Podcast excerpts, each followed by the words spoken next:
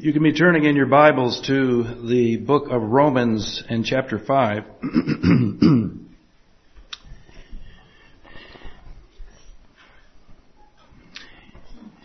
the letter to those believers in Rome that Paul wrote, and in particular we're going to focus on verse 5 of chapter 5, but we'll read from verse 1 down to get the context. Therefore, being justified by faith, we have peace with God through our Lord Jesus Christ, by whom also we have access by faith. We are able to tap into this, this grace wherein we stand and rejoice in the hope of the glory of God and the hope of heaven. And not only so, we glory in tribulation also knowing that tribulation worketh patience, and patience experience, and experience hope.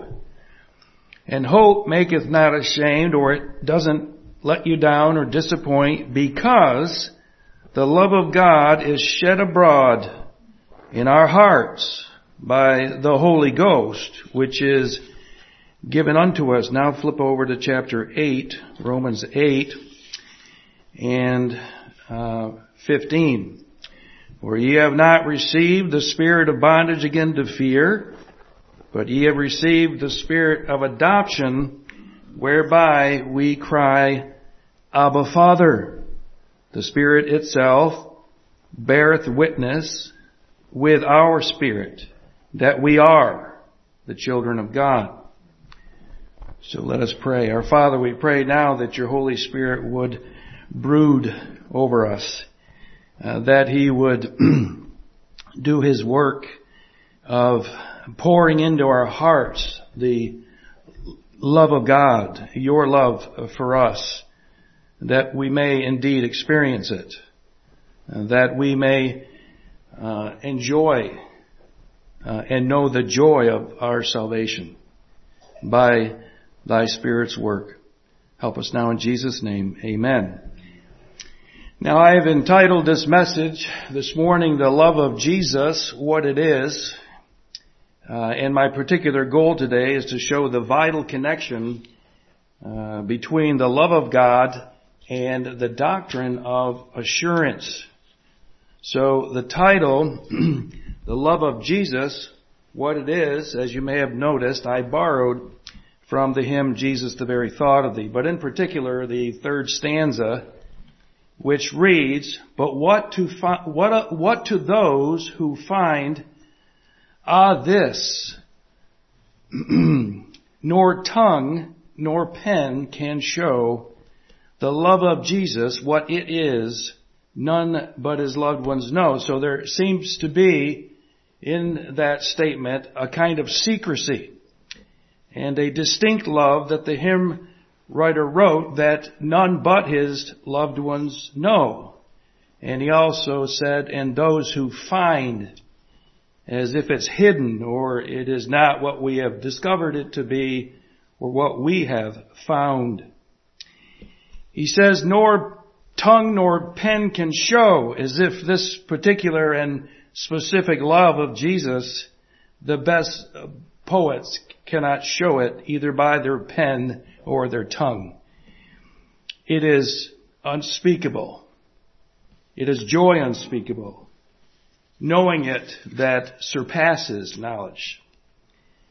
And I have some difficulty, which I have expressed in prayer to the Lord, with the ability of my pen or tongue to show this love, this particular love of Jesus, what it is even though I, I do feel I am one of the loved ones that know. Someone said this year, I think John knows what he's saying, he is just having difficulty saying it. In the third stanza of another hymn we love, Oh, could I sing the matchless worth? We read, I'd sing the characters he bears and all the forms of love he wears. So first of all, I take from this that his love comes to us in various forms. and would emphasize again that these are the forms of love He wears. We are gazing upon Him is the idea. As the man has different changes of clothing he could wear, so our loving Savior has these many splendored forms of love He wears. They are His love forms, what He expresses outward, out of Himself to us. I say again, there's nothing really worthy of our contemplation in considering our love to God. The edification is always the other way around. In seeing and experiencing His love to us. Now I say this tenderly. If we discover that we are priding ourselves in our love to God, we will be saddened at how frail that love is when the storms of adversity begin to beat against it. I would say with the strongest emphasis, this love of Jesus by the Spirit poured into our hearts is the very lifeblood of the new man in Christ Jesus. This is at the very heart of our salvation. It is the very heartbeat of salvation and constitutes the joy of salvation. The love of Jesus, what it is. It is so paramount it is so central. I had thought of changing my title to Paul's words in Corinthians. If I have not love, I am nothing. I'll develop the implications of that statement as we go along, but right here I want to insert the security aspect of Christ's love. This is because the security feature correlates directly with our assurance, with the doctrine of assurance. now, most of us are aware that our parents, that children develop and thrive with a keen sense of security. And that security develops and is strengthened by that child being enveloped in parental love. The more that child is showered in love, the less insecurity they will experience. The newborn is immediately placed on the mother's breast to nurse as they want this love bond to begin immediately. There are other reasons for this, but there is sadly a failure to thrive with some newborns if the mother refuses or she's just not able to love and cherish that child, the rejection is devastating, is the point. So do you recognize, beloved, that there is a spiritual failure to thrive and an insecurity in the absence of Christ's love for you as well? Let me give you another example. In Pam and I's premarital counseling, I was provided with some helpful counsel, helpful information, and I was given a charge. The helpful information had to do with the differences between men and women, the way God made us, and what made each of us tick. He said women love security and they thrive on a genuine sense of it in every area. Financial security, uh, for example, and that's why, husbands, she gets a little nervous and vocal when you're spending money on something that she feels is either frivolous or not needed at all. But also, they want to feel safe and secure in your love. Your love for them. They will, they will communicate this in a variety of ways and communicate they must, not always a two-way conversation. They just want you to listen to them. Make sure you're listening. But because security is cultivated by love in children as well as adults, he gave me the charge to never give my wife or children any reason to doubt my love for them. So I trust you see how essential and necessary Christ's love to us is in liberating us from insecurity. But with lines from both of these hymns, I am very intentionally speaking with or about which love this is. Whether the line is the love of Jesus what it is, or all the forms of love he wears, which form are we referring to? In, the, in this I'm doing for the sake of clarification. In other words, is the love of God expressed to us and experienced by us always the same type and in the same manner and degree? I would agree that it's not, neither in manner or degree. Manner is the way it comes, degree is how much. And this is very important in itself, but a very important distinction to be made. And I'm making it to clarify and to eradicate any confusion that still might exist. For example, I do believe with all my heart that the perfect love, First John describes, that casts out fear and all negativity that disturbs our peace is the same perfect love of God that is shed abroad in our hearts by the Holy Spirit, which is spoken of in Romans 5. But this is not the same as when we mentally reflect upon the love of God as a subject in itself. And so conjure up a form of edification by simply thinking about it.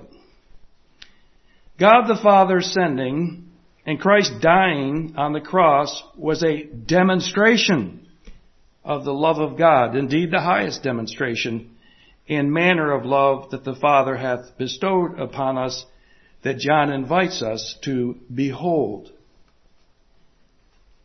But the beholding of it is something now around 2,000 years ago that takes place in our minds.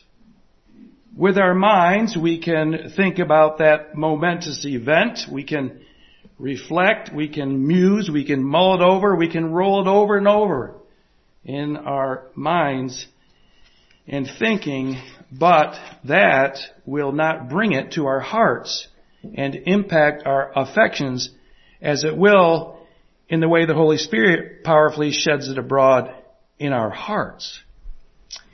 Albeit this is not a bad thing to do. It is a good practice to take control of our minds and thinking and to be transformed uh, by the renewing of them as Paul exhorts. One is a thought, the other is an experience. Romans 5 5 is an experience. So consider this. I'll, I'll say it slowly. Meditation upon the reality will not bring it to our experience. But meditating upon God's, what God's Word says about it can be the precursor to the experience and reality of it being shed abroad in our hearts. I say can be the precursor to the experience because sometimes it comes when we're not even looking for it or expecting it. And many saints have testified of this. It's an overwhelming wave that comes over us, perhaps when we were not even looking for it. So there is a spontaneity with the Holy Spirit, which is His perfect right, as He is sovereign God. For example, speaking of the distribution of gifts, Paul affirms, all these worketh that one and the self same Spirit, dividing to every man severally, uh, or individually as He will. So it's his prerogative, it is, it is his work. so likewise, no fear will be cast out by a perfect love which we conjure up in our minds any more than this perfect love will be shed abroad in our hearts by our spirit or our thinking about it. It is something the Holy Spirit does. It is something that happens to us. This is the, the distinction I want us to see. And I, I, I keep hearing from time to time, I keep hearing people say things like, yeah, when I, when I think of what God did in sending His Son to die on the cross and, and reflect on all the ways He manifested His love, it was a great love that did all this for us poor sinners. But when they start with the phrase, when I think, I have the strong urge to immediately stop them and say, that was not my question. That's not what I'm asking. It's not about your thinking or your reflection. My question to you is, has God communicated to you that He loves you? When the apostle says, and to know the love of Christ, he's not talking about knowing about the demonstration of it many years ago. He's talking about knowing His love for you in your heart now. Has He assured your heart of that today? In the last ten minutes? Are you upheld and strengthened by His love to go on and not grow weary each day? And as you step off, are you walking in love, even as Christ also has loved you? Ephesians 5 2. Here's the biggest question. Do you see, beloved, the love of God communicated poured into, shed abroad in your hearts by the Holy Spirit, living breath of God as absolutely indispensable. Can't live without it. Vital to your existence. No. Uh, that's not the clearest way to express it. It's not something vital to your existence. We're all existing. Patients in a coma on life support are, are existing. Paul defined living as something far different than this when he said, for me to live is Christ. Without the love of Christ, which he embodies, his love coming to me, constantly assuring me and proving to me that he truly does love me, I am not living, I am existing. In order for me to live, I must have Him. He must receive a constant, my heart must receive this constant supply of and confidence in His love for me. It must warm my heart continually. Paul is saying this is vital, this is very near and dear and personal thing to me. Who loved me and gave himself for me. Salvation is a very personal thing. Jesus died to have you, beloved, to have a personal relationship with you. Now, when I was young in the faith, probably in my teens, some would ask, is Jesus your personal Savior? And I really don't recall what, what I answered. I wasn't the sharpest knife in the drawer, especially when it came to the Bible then, but I, I thought, does the Bible pose that question? If he is personal, a personal savior, then I guess he's not mine. If he is my personal savior, I guess I know it. Does Jesus get that personal? I thought Jesus was far away in heaven. He was far, not near. I didn't think of him in that way. I didn't think he got that near. Didn't think he got that personal. But now, it's all I live for.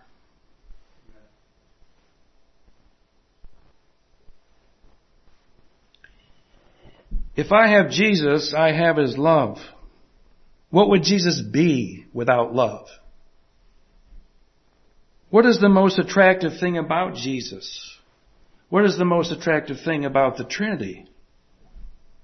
What kind of relationship does Jesus want to share with us with His Father? Love. Tell me the old, old story of Jesus and His love. Don't tell me the old, old story of Jesus if His love is absent. If Jesus' love is not prominent in the story, then you don't have a story. Not that, not one that I want to hear. I must have Jesus and His love or life is vain. So back then when I didn't uh, even know what witnessing was, they'd say, Jesus loves you. And that hit me in a sweet way, in a softening way. But I thought, really? I still had some dark misgivings about that. I didn't recall him speaking that to me. Has he spoken to you personally and directly that he loves you? If you cannot answer that just now, does your heart yearn for him to speak? Do you crave that voice? The hymn writer wrote, Speak, I pray thee, gentle Jesus. Oh, how passing sweet thy words, breathing o'er my troubled spirit, peace which never earth affords.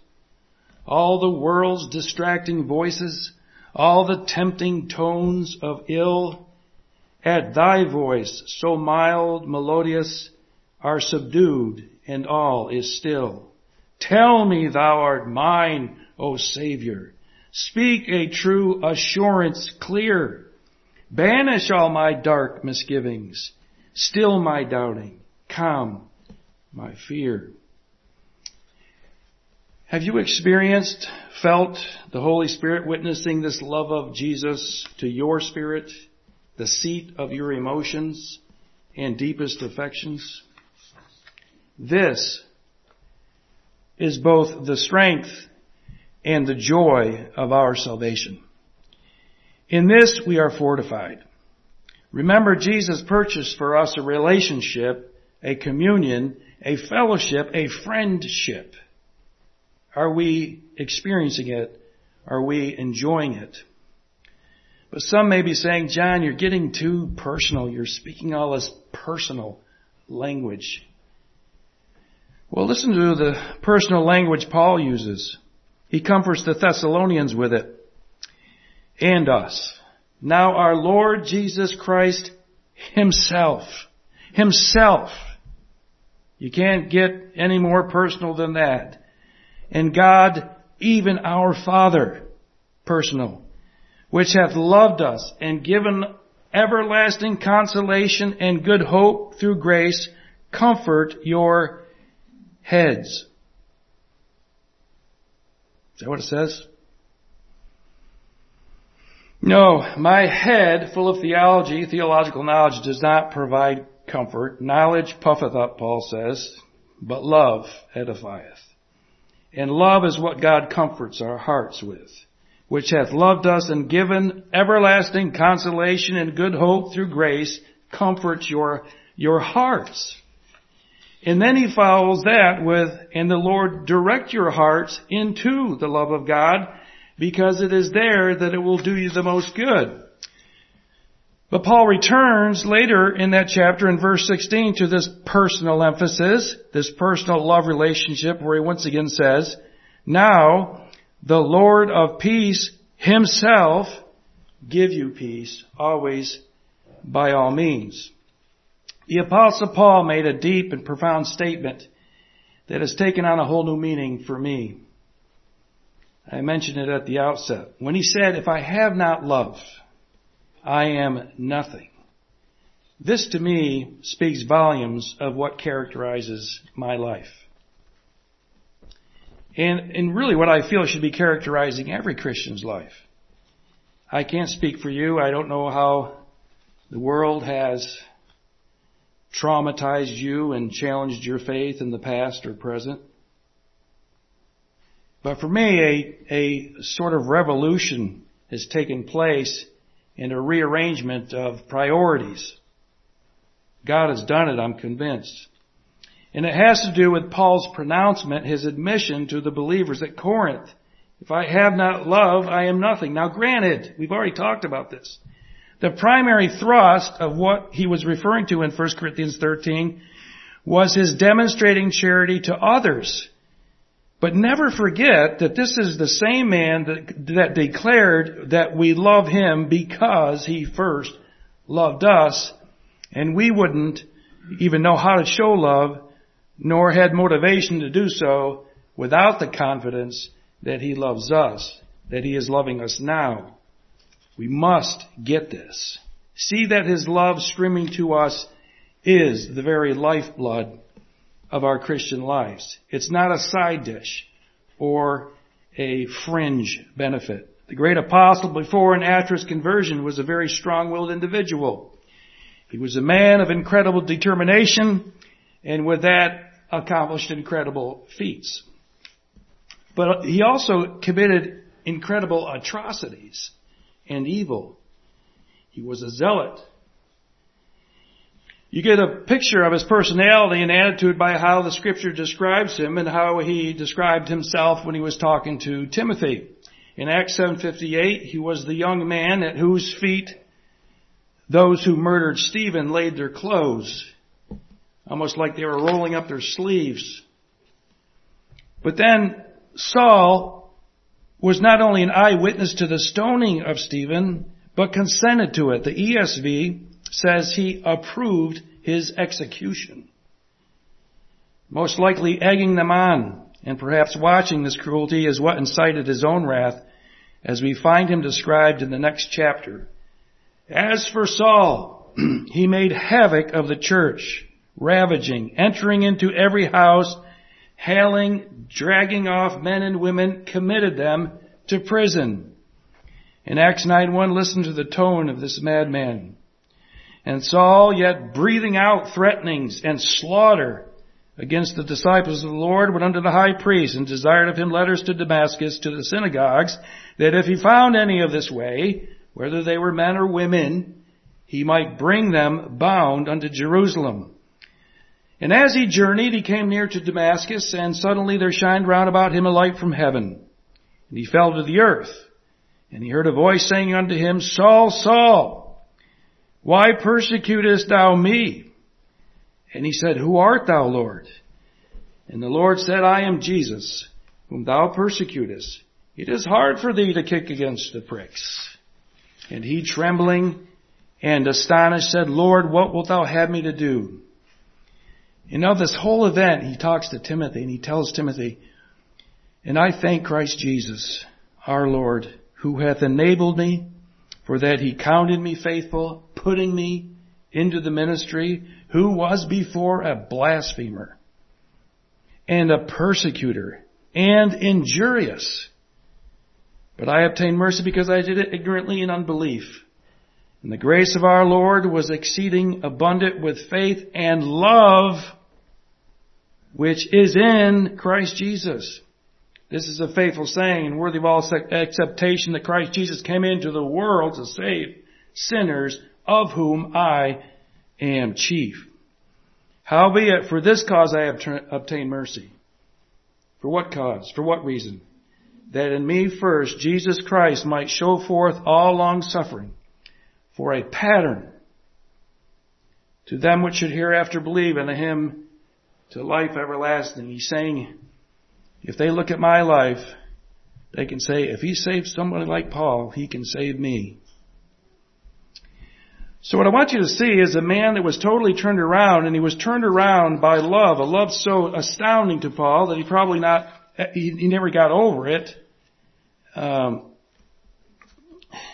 and that as violent and cruel and injurious as he was, and that combined with the untold number of sinful acts he had committed against Christ and Christians, that Christ forgave him all and then never ceased to love him dearly.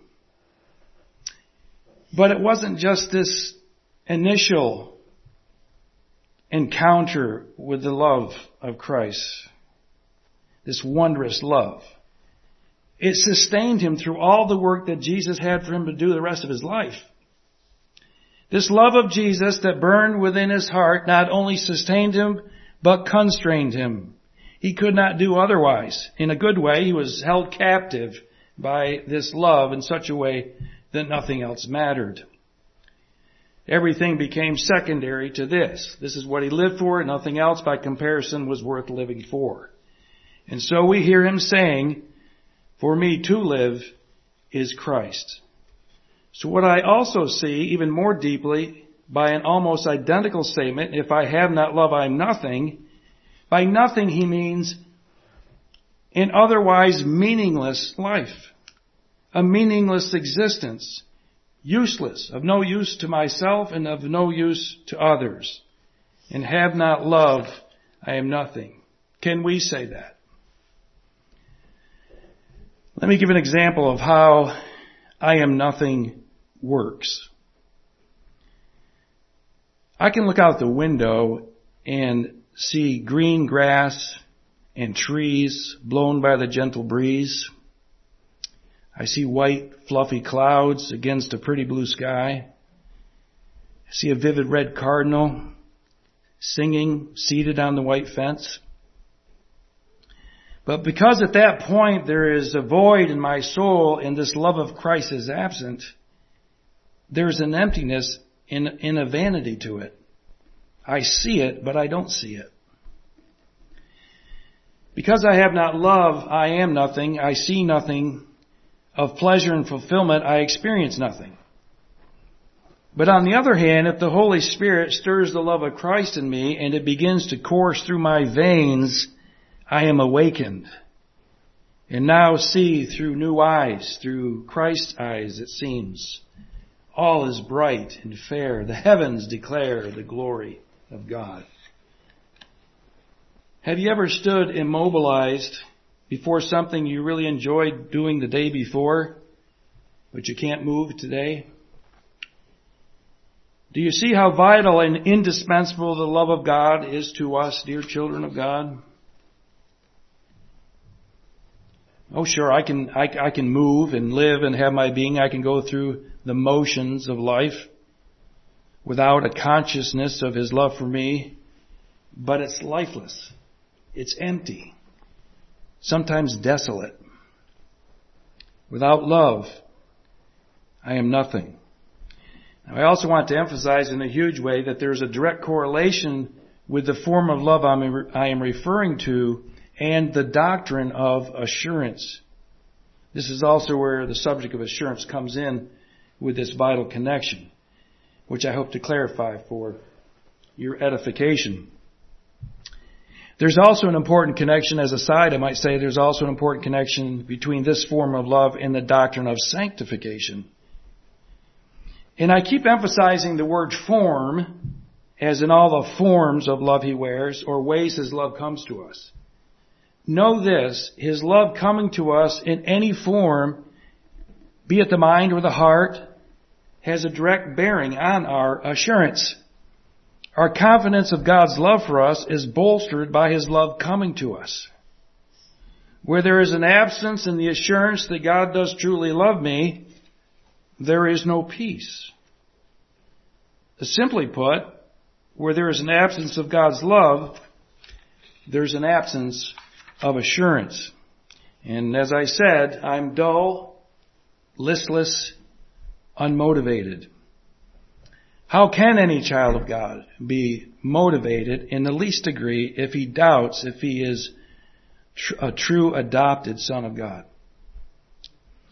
I believe that one of the most beautiful, if not the highest and most loving work of the Holy Spirit is granting assurance to one who doubts he is a child of God or a true son. Listen closely to Romans 8, 15 and 16 where the, the apostle is talking uh, specifically about sonship, spiritual adoption. For ye have not received the spirit, small s, of bondage again to fear, to worry, to doubt, to wonder, but ye have received the spirit, capital S, of adoption, whereby, or by whom we cry, Abba Father. If you don't have a father, you're not going to be crying, Abba Father. It's the confirmation that God is your Father. The Spirit Himself beareth witness. And just what exactly does He bear witness to? That we are indeed sons, the children of God. That's what our hearts long to know, isn't it? That's what our hearts long to hear. In a court of law, eyewitnesses tell the truth. Everyone save the criminal wants to know the truth. The judge needs to know the truth. An eyewitness means one who saw the crime with their very own eyes. so they can bear witness. They can testify to the truth. The Holy Spirit testifies, bears witness, tells the truth to our spirit that we are truly the children of God, that we are loved of the Father. And how does He communicate it to us? Bear witness to the fact that we are saved. It's not an audible voice, obviously. He speaks to what Paul calls the inner man or spirit receives the witness of his spirit. And what does he communicate? Assurance. The highest form of assurance of God's love to us. For love is the message he speaks loud and clear. And when, when I say loud, I mean in a strong way, in a big way, in a certain unmistakable convincing way. He sheds abroad. He pours. Lloyd Jones says this word speaks of great profusion, a kind of gushing forth. And what is the message that floods my heart in this manner? And hope maketh not ashamed, does not fail or disappoint because the love of God, the love of God is shed abroad, poured profusely in, into our hearts by the Holy Spirit which is giving to us. It is a sweet assurance that I cannot obtain by deduction or by completing the first John tests of self-examination. If I have not, not this confidence, if I have not this assurance, if I have not this perfect love constantly abiding, constantly communicated to my heart, I am nothing. The love of Jesus, what it is, none but his loved ones know. It is beautiful. For his love is strong as death. It is stronger. Many waters cannot quench it. Cannot quench love, neither can floods drown it.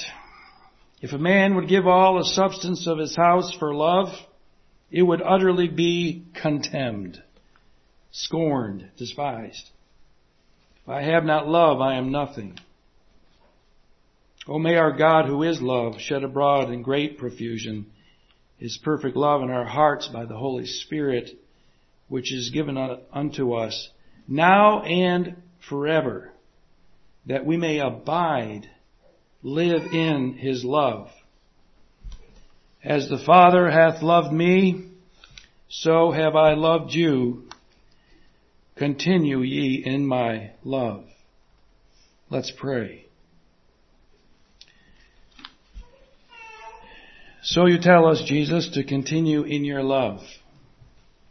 Is this something that we are able to do? Is this something within us? We long for it. Speak, gentle Jesus. Banish all our dark misgivings. Shed abroad, pour your spirit into our hearts, this love of God that lifts us, that gives us a future hope, that gives us the ability to successfully live life now, to enjoy the salvation that you purchased at such a cost. You said the joy of the Lord is our strength. And if we are not experiencing this great love wherewith you have loved us, we don't have much strength. So we pray. Pray for the rest of this day. We pray for the remaining uh, message and, and things as we fellowship that you would overshadow, that you would come upon us, that you would fill us, that you would permeate us, Holy Spirit, that you baptize us with the great love. In Jesus' name, amen.